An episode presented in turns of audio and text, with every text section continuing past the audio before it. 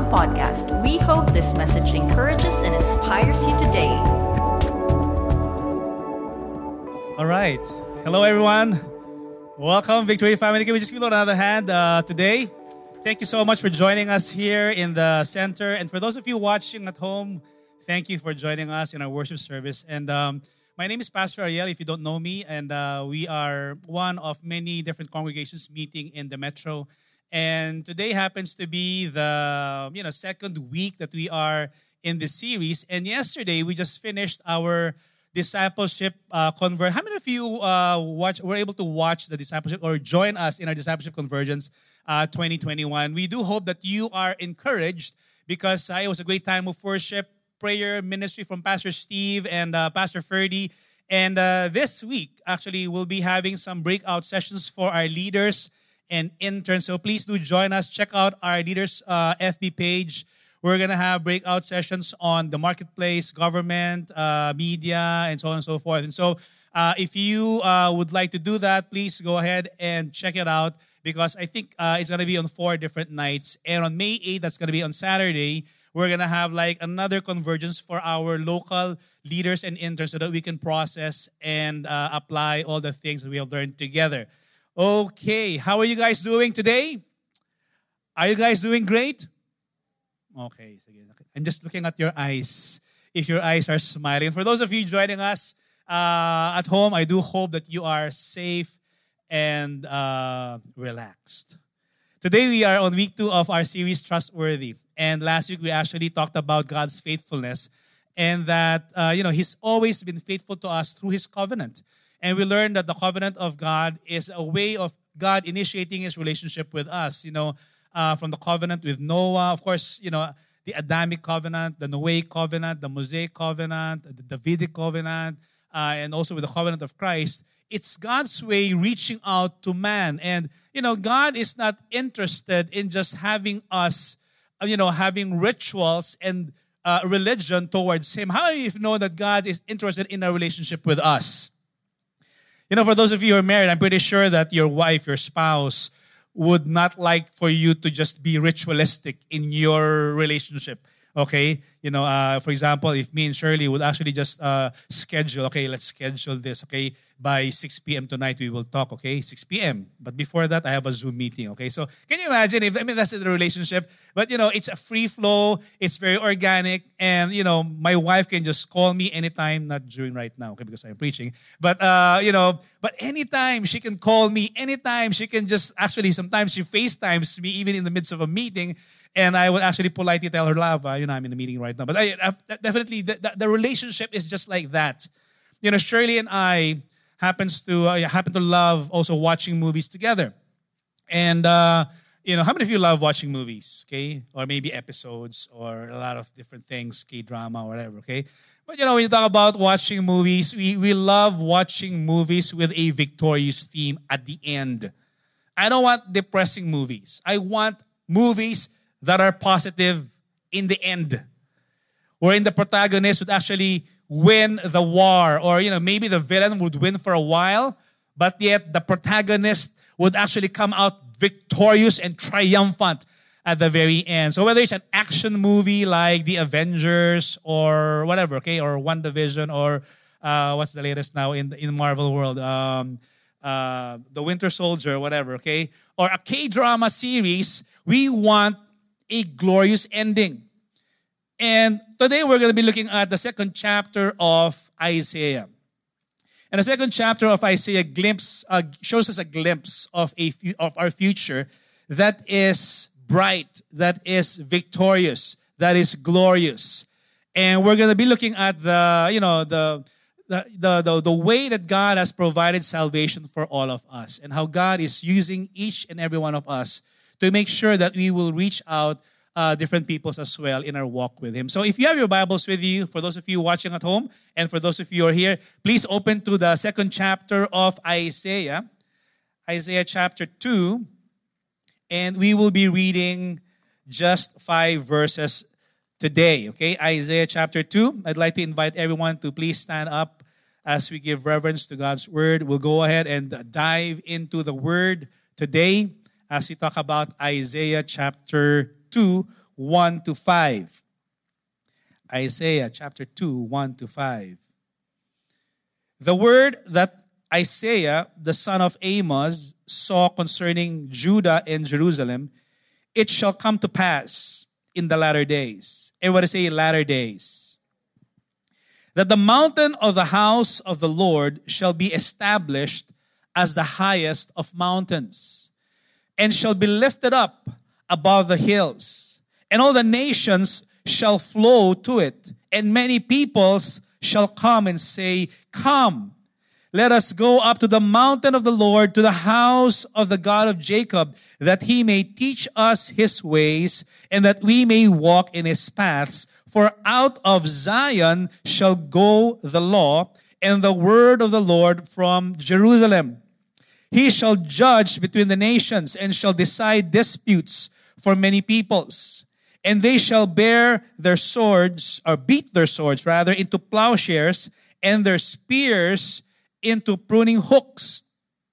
Nation shall not lift up sword against nation, neither shall they learn war anymore. O house of Jacob, come, let us walk in the light of the Lord. This is the word of the Lord. Let's bow our heads and pray right now. Heavenly Father, we thank you for this opportunity for us to come together as a people, as a church, to experience the saving grace that we have received from Jesus. And I thank you, Lord God, that we long to see that day when all the peoples of the earth will come and worship you. And Lord, they will know you intimately and that we will all walk in the peace of God, absolute peace, where, there is no war, no disputes, no conflict. And we thank you that that day will come. We thank you for that hope that we have in Jesus. In Jesus' name we pray. Amen and amen. You may all be seated. Just go ahead and smile with your eyes at the person beside you. For those of you watching at home, make sure that you are You've already awakened some of your family members. Sabi sa kanila, 11 o'clock na or almost 12. It's time to attend our worship service. All right, and so uh, Isaiah chapter 2 describes a day when uh, God's promises to Judah will be finally realized. And so we are just on the second chapter of Isaiah, but yet we see that there are glimpses of the future of what is to come. We're talking about the latter days. We're talking about the day of the Lord. We're talking about the second coming. You know, when the anointed uh, of the Lord reigns over the earth. And how many of you are excited for Jesus to return someday? Uh, some of you are excited, okay? You know what? If you're a believer, there's nothing to fear. If you're a believer, I mean, if you know that is the ultimate day, that when Jesus Christ appears in the clouds, to rule and reign. Yes, he will come as a righteous judge, but he will come as a king, victorious, and he will rule and reign. And this is talking about the era of the second coming of Christ. This passage in Isaiah is somehow a small window or a glimpse of what is to come. You know, Jesus came once as a baby. There are two Advents. Christmas, you know, how many of you are excited for Christmas already? Just a few more months. It's already September, okay? Uh, we're we're going to celebrate Christmas in a few months. But you know, we celebrate Christmas, the coming of the birth of Christ. That is the first advent. And Isaiah prophesied that the coming of the Savior King through a baby, and he's also prophesying the coming of the future, the second coming of Christ through this passage. Two advents. And I believe that when he comes back as the King of Kings and the Lord of Lords and the righteous judge, how many of you know that that, that will be the day of glory? The glory will outshine the darkness. There's going to be no more grief, no more mourning. There's going to be ultimate joy overflowing in, in, the house, in the hearts of the people. Come on now. And we believe that that day will come. Peace will actually silence violence, and faith will become sight. You know, sometimes when you pray for, you know, something, how many of you, you know, love to pray? You know, when we pray, we believe God for something, we don't see it yet, right? We're praying for, you know, healing. You know, we're sick right now. We're praying for healing. We don't see it yet. But how many of you know, but by faith, everybody say by faith, by faith, we will receive healing. But the Bible says we walk by faith and not by sight. But that day, when Jesus comes, Whatever it is that you're believing for, that is, you're going to see it right happen, right before your very eyes. We walk by faith and by sight.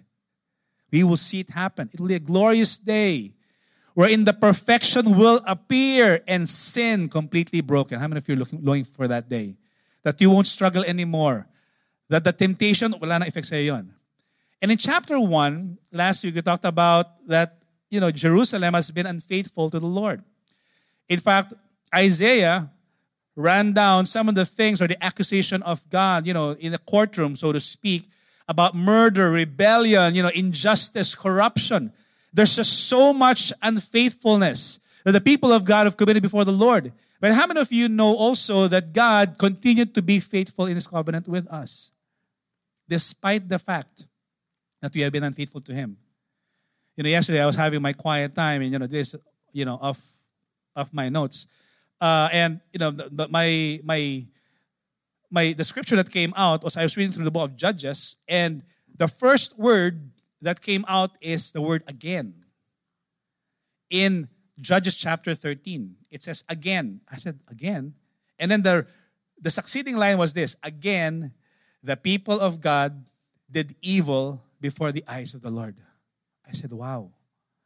It's almost like a pattern in the Old Testament, the people of God have been unfaithful to the Lord, but yet God always woos them back to Him. How many of you know we serve a merciful, a compassionate, and a faithful God, despite the fact that time and time again we have been rebellious, we have not been obedient to Him, but yet God draws us back to Him. Amen. We have a faithful God.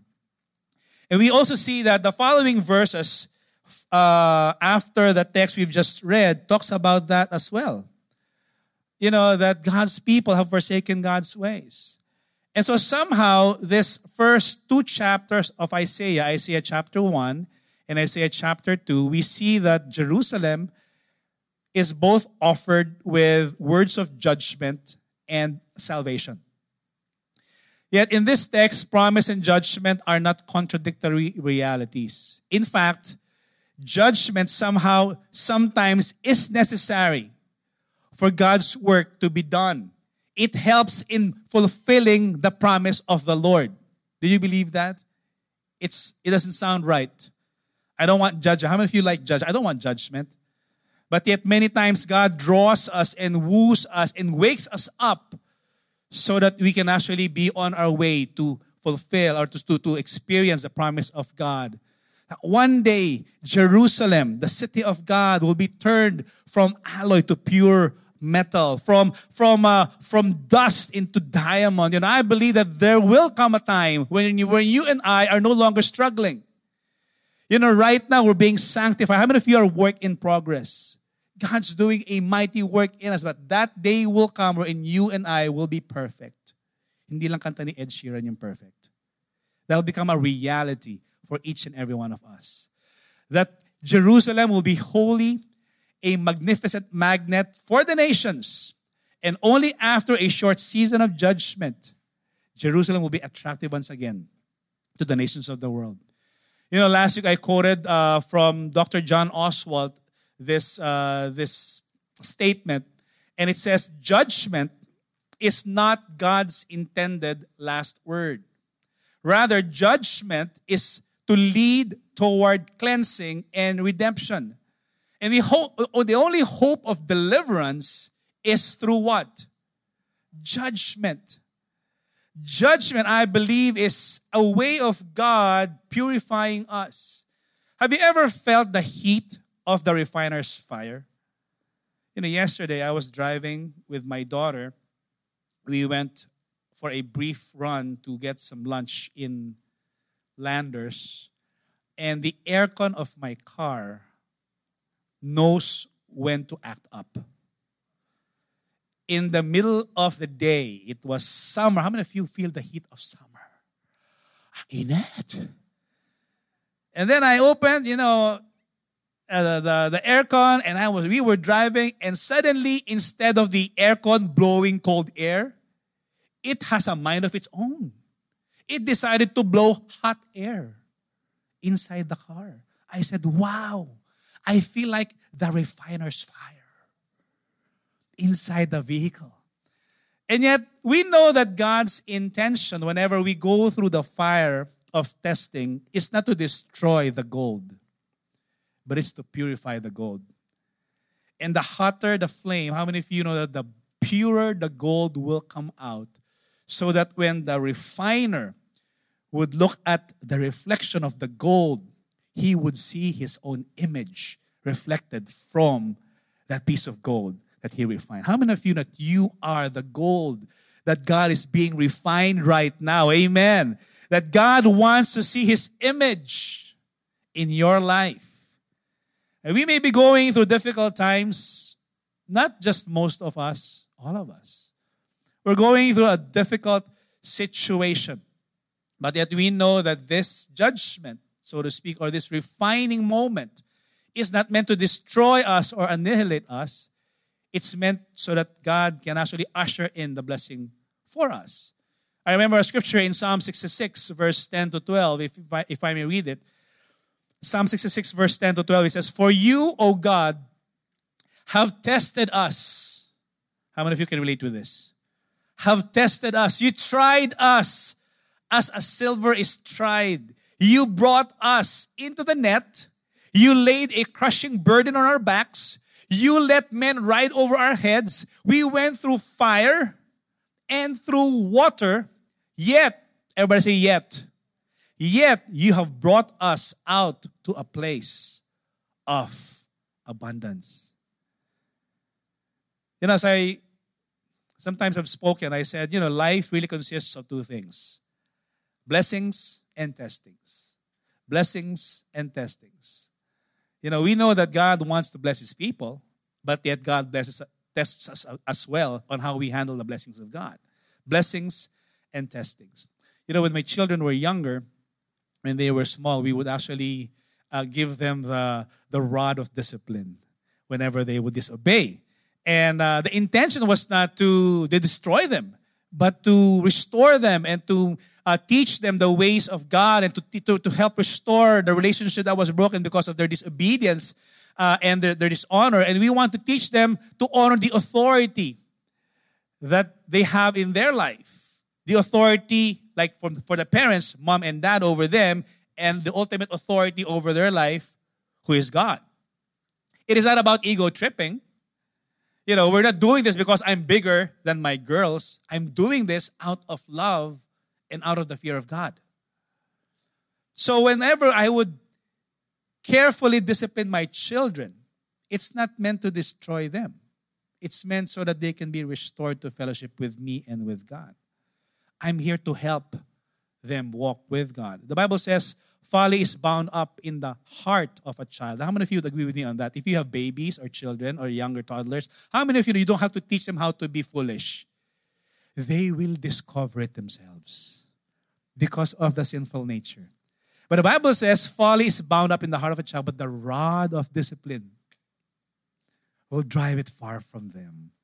So, parents, if you're watching, it's okay to discipline. It's from the Bible. But anyway, so going back to chapter 2, you know, I want to go back to verse 1. It says in verse 1, what does verse 1 say in chapter 2 of Isaiah? It says, The word that Isaiah, the son of Amos, saw. Everybody say, saw saw concerning Judah and Israel. It's interesting that when I was reading this, I said, the word that Isaiah received from the Lord, he didn't hear it, but he saw the word. How many of you have seen the word? By reading it, right? Isaiah had no Bible then. Maybe he had the Torah, but yet, it's interesting that the Bible is saying that he saw, not heard. You know, how can a word from God be seen by Isaiah? Is it like a text message or maybe a Twitter or something? Or maybe something like that. And God has uh, sent him something, uh, an email. I mean, what did Isaiah experience during this time? You know, the Hebrew word for see means to envision.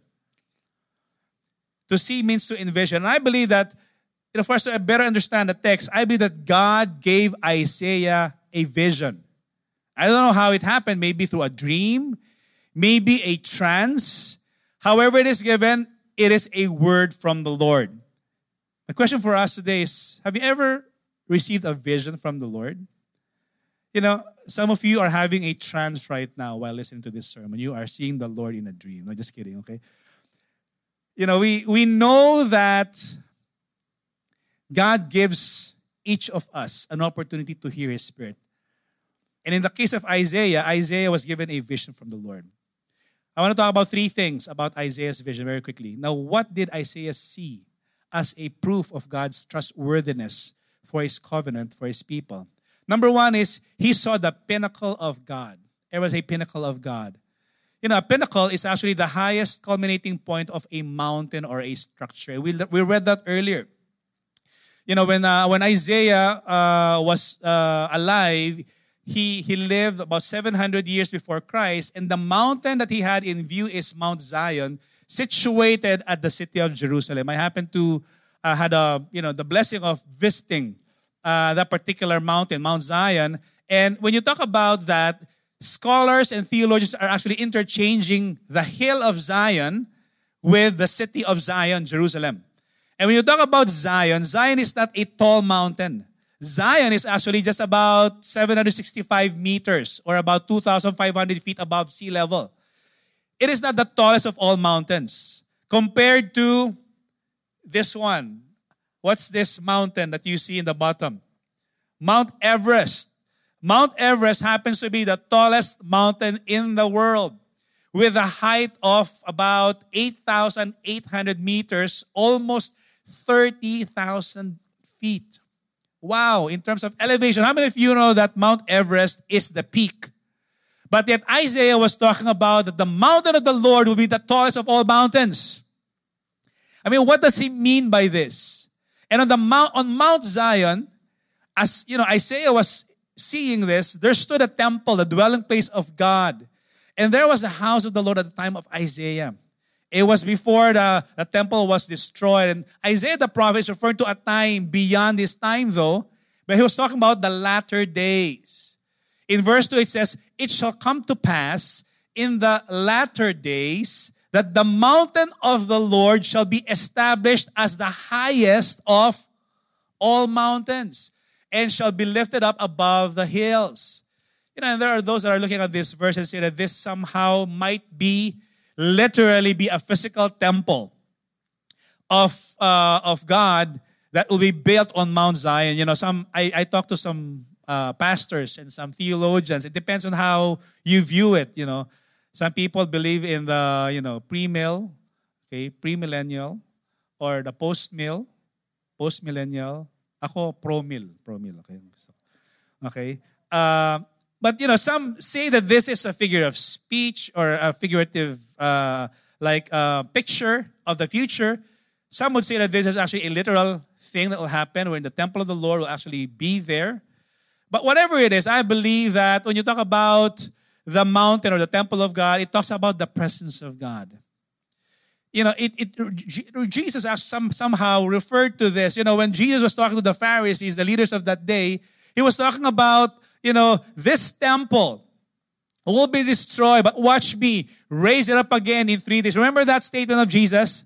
And they were saying it took them many years for this temple to be built, but Jesus was not talking about the physical temple, he was talking about his temple, his body. So we see that even Jesus talking about a different kind of temple. Because some theologians, though they believe that the physical temple or not, I believe that the temple represents the presence of God. That's what it means. It is the place where God dwells. Remember John chapter 1 verse 14? You know, and the word became flesh and he what? Dwelt or he tabernacled among us. He lived among us. His presence was among us. And guess what? Today, as the church, we are the temple of the Holy Spirit where God lives and where God dwells. Remember the encounter of Jesus with the Samaritan woman by the well. And the Samaritan woman said, You know, the Samaritans worship our God in Mount Gerizim, and you Jews worship the Lord in your mountain. But Jesus had to clarify the Samaritan woman. You know what? In John chapter 4, he said, You know, an hour is coming and is now here when the true worshipers will worship the Father in spirit and in truth because the, the Father is seeking such people to worship Him God is spirit. And those who worship him must worship in what? In spirit and in truth. In spirit and in truth means that we can actually worship the Lord anywhere. How many of you are glad that you can actually worship the Lord here in Festival Mall? Please raise your hand. Praise God. Can we give the Lord a hand? That we are able to worship the Lord and feel His presence. And how many of you, those of you watching from your own homes, how many of you are glad that you're also worshiping the Lord with us here? Because the presence of God is not limited to space and time. The presence of God is actually wherever the people of God meet. So we can worship the Lord in Alabang, in Cebu, in Beijing, in Spratly Islands, in California, in Europe. The presence of God is going to be there.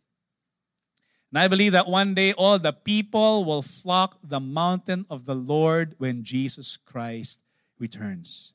It'll be an awesome day you know, we were talking about missions earlier and, you know, how Pastor Gilbert was able to raise up a church and raise up a leader for the church, Pastor Tom. And he's about to come back here in Manila and a new local is raised there. And how many of you know that is the desire of God for all the nations to know Him, for all the peoples of the earth to be brought to Him? And so we know that the people will one day flock the God uh, the, mountain of God when, when Jesus returns. And let me just talk about, backtrack a, a little bit. You know, what, what does it mean for the mountains whenever we see mountains in Scripture? You know, when you talk about mountains, mountains play a very important role in salvation and redemption in biblical history. Okay, remember the time when Noah, inside the ark, after 40 days and nights of flood, where did the ark rest after the flood? on a mountain. What's the name of the mountain? Mount Ararat. And here we see that, you know, the ark rested on Mount Ararat and saved eight in all. And God made a covenant with Noah that he will never destroy the earth with the universal flood again. And that mountain was a place of salvation for Noah. Moses met God in the burning bush, in Mount Horeb, in the wilderness. And God called him to be a deliverer of the nation of Israel from the bondage in Egypt. That mountain was a mountain of salvation. The Ten Commandments were given in Mount Sinai when they, when they got out. And, and God said that this commandments, when you obey it, it'll be blessing for your life. That mountain is a place of salvation. Amen. Remember Abraham? When God called him to sacrifice his son, his only son, the son he loved, Isaac, where did he go? Mount Moriah. And in that mountain, God met him, God met Isaac, and God provided a ram. And instead of him sacrificing his son Isaac, he sacrificed the ram instead. That mountain is a mountain of salvation. Remember Jesus? When he was going up the mountain of Calvary, the place of skull named Golgotha. And he had to carry the cross. But this particular time, God did not replace him with a ram. He himself was the Lamb of God who takes away the sins of the world. That mountain is the mountain of salvation. Amen. If we put our trust in the Lord, we will actually be saved from our sins. Amen. Can we just appreciate the Lord right now? And for those of you who are watching, you might be facing a mountain of problems. And, and it's interesting that Pastor Carlo, because he was prophetic, he actually talked about this earlier during the time of prayer. You may be facing mountains of debts, mountains of fears, mountains of problems, you know, mountain of sin or maybe addiction or bondages. But I believe that despite the mountain of guilt, shame, your past, maybe you have mountain of hopelessness. I declare today that by the grace of God, He will save you from whatever mountain you're facing right now. Amen. Come on now. And I believe that the Spirit of God, the presence of God, will allow us to go up the mountain and meet God Himself. Because that mountain is the mountain of salvation of the Lord. That's the significance of mountains in the scriptures. Second thing about this is the peoples of God. Everybody say peoples of God. And we, we read this on the second part of verse 2, and it says, And all the nations shall flow to it, and many people shall come and say, Come. Everybody say, Come. Come, let us go up to the mountain of the Lord, to the house of the God of Jacob. You know, many peoples are invited to go up to the mountain. It's not an exclusive mountain for Israel. You know, and, and many nations, every nation, many nations will flow to it. What, what's interesting is, you know, when you talk about water flow, water normally flows downstream, right? But in this particular case, it will flow up the mountain. The peoples of the world will flow up. You know, God will actually cause a certain pull, a pull of the world, because this particular mountain will be attractive. It'll be an upward flow of the nations, of the peoples of the earth towards that mountain. And I believe that God did not just purpose for one nation to be saved, but He designed every nation to be saved. Amen. He wants to see every nation, every tribe, every tongue, every people, every language know who God is. And that's our call. It happens to be our name as well. We're part of the every nation movement. Isaiah used the Hebrew term goyim, which refers to peoples that are non-Jewish. You know, peoples in the biblical term refer to Gentiles, non-Jews, the nation outside the Israel, uh, you know, Abrahamic covenant, Israel. That's us. How many of you are Jews? If you are a non-Jew, please raise your hand. You are a Gentile. We are Gentiles. We are Goyim. We're the people that Isaiah was referring to. That's us. Filipinos, Russians, Americans, Cambodians, British, Malaysians, and so on and so forth. God's inviting us. That's why we believe in world missions. We appreciate the work of God. He called us to invite other people to be saved so that they can have a relationship with God. And I believe that God will use each and every one of you watching to minister to the unsaved so that they can also experience the salvation of God.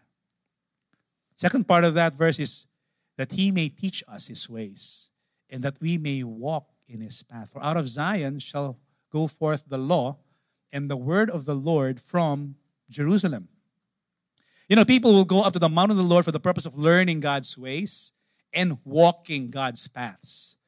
We're not just to learn, we're not just to know the truth. How many of you know that God calls us to walk the path? Because I believe that there has to be a consistency between our words and the way we live. Today, the Holy Spirit is the one teaching us.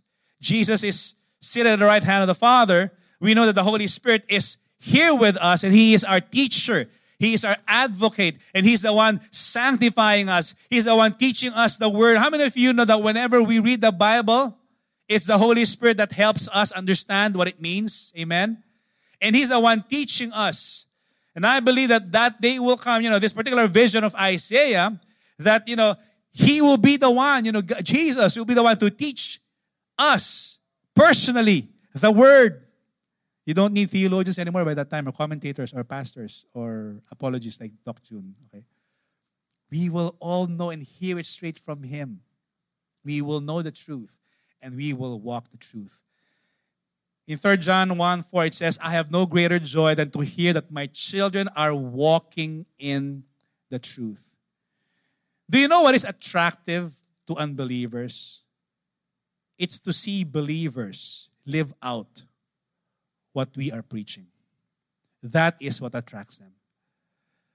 One thing that turns them off is that we say something and live life differently. It turns them off. But every time that they look at us, and when they see us walk the talk and have integrity in our speech and live a life of character representing Jesus, and they see that we have changed lives, that we are no longer the person that they used to know us. Ah, iba na tong taong to ah. What happened to y'all? We are changed by the Holy Spirit that's attractive to them. We must not walk in hypocrisy, but we must, we must represent Christ.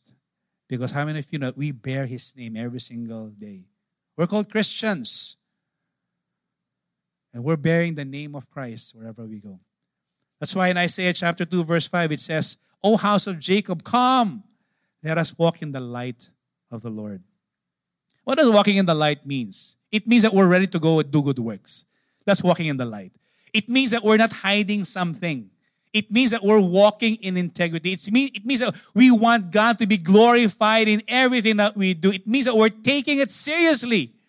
Every opportunity that we have so that we can minister to others with the love of Jesus. And last thing that Isaiah saw, and I want to end with this. Isaiah saw the pinnacle of God. Isaiah saw the peoples of God. Isaiah also saw the peace of God. And he was talking about in verse 4, it says, And he shall judge between the nations and shall decide disputes for many people. How many of you know that God will come as a righteous judge one day? He will be the one to decide who's right and who's wrong.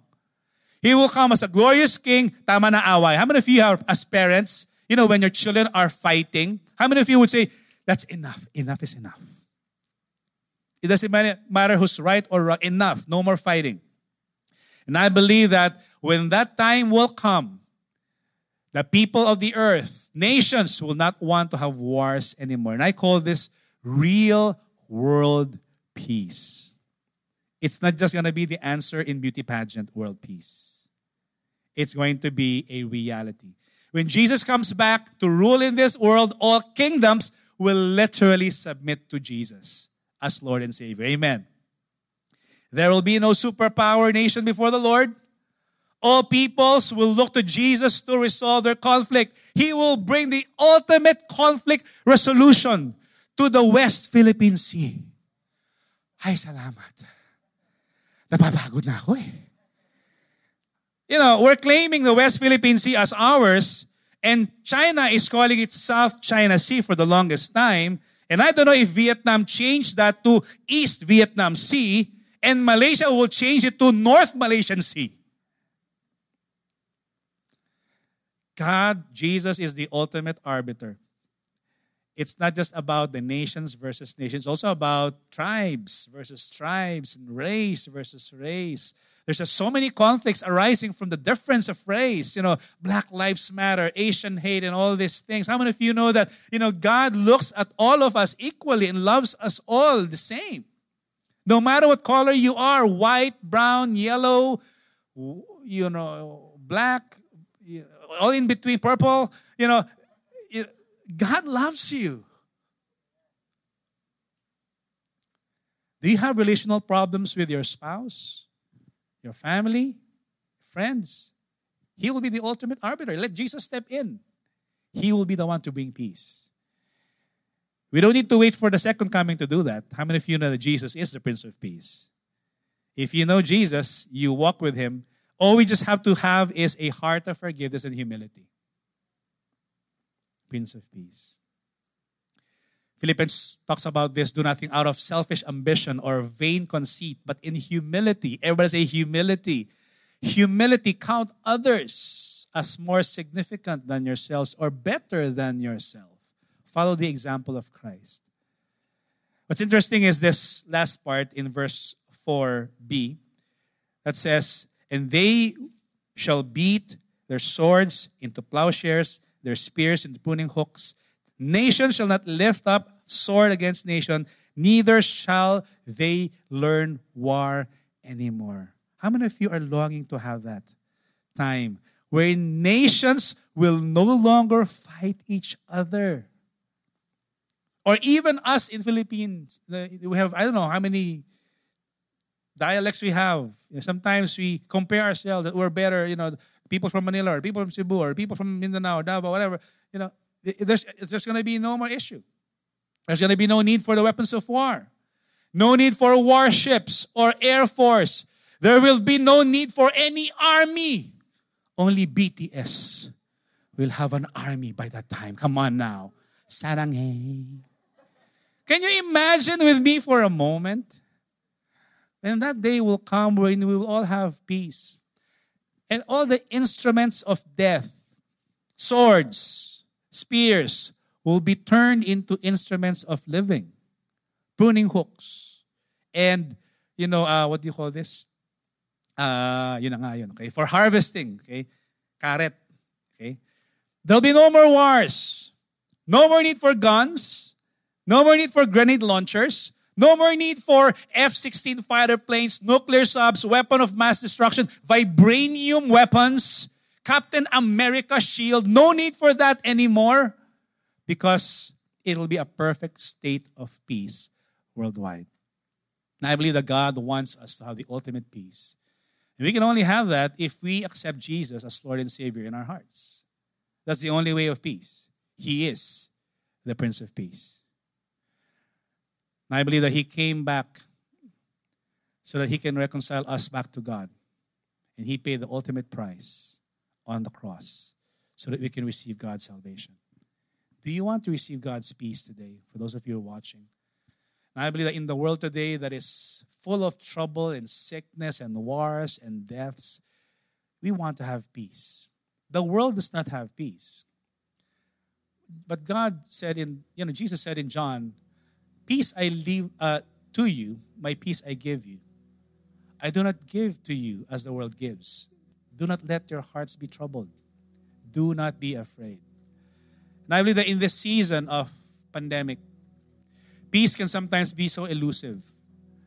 But yet we know that as we put our trust in the Prince of Peace, He is the one who can actually breathe life and peace to us. No matter what we're going through right now, He will guard our hearts and our minds in Christ Jesus our Lord. Peace is not found in the absence of wars or in the absence of problems. Peace can only be found in Jesus. Even in the life's challenges that you have right now, you can still have peace. And I, when to end with this story, you know, I remember one of our leaders, and oh, I miss Panzer Tumangan. He is actually one of those that every time we have worship, he would actually be standing in the back shouting and, you know, just jumping, and he would say, Yahoo! Worshiping the Lord. He battled cancer. And he passed away more than a year ago. But I believe that even during this time of bout with cancer, he continued to minister peace to the people around him. He was already in the hospital. He was talking about the Lord with his doctors and with his nurses. He was ministering peace and introducing to them the Prince of Peace. You know, he met the Prince of Peace many, many years. And the Prince of Peace stayed with him until the very last breath. That is what peace is all about. He had cancer in the midst of the problem. He walked in peace. And today we can all have peace. No matter what you're going through right now, for those of you watching, there are many more like Panzer who received the Prince of Peace in their life and have walked in problems, but yet in the midst of that, they thank the Lord. Because ultimately, as I end, Jesus saves us and gives us the ultimate peace.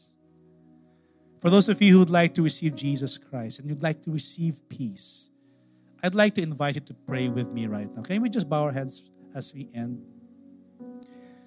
For those of you watching at home, if you need peace, it can only be brought to us by having a personal relationship with the Prince of Peace.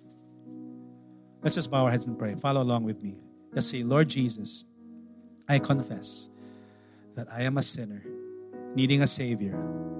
And I thank you for going to the mountain of God in Calvary and sacrificing yourself as the Lamb of God that is able to wash my sins and purify me like snow and give me the opportunity to be called a child of God. I confess that Jesus is Lord and I believe that He is raised from the dead. Lord, I thank you that from this day on, I can actually have a relationship with the Prince of Peace. In Jesus' name I pray.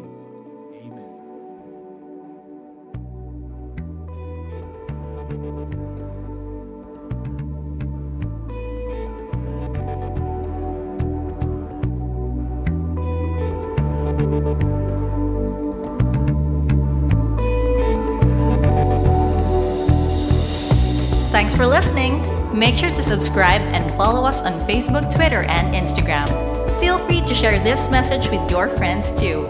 For more information about our church, visit our website at www.victoryalabang.church.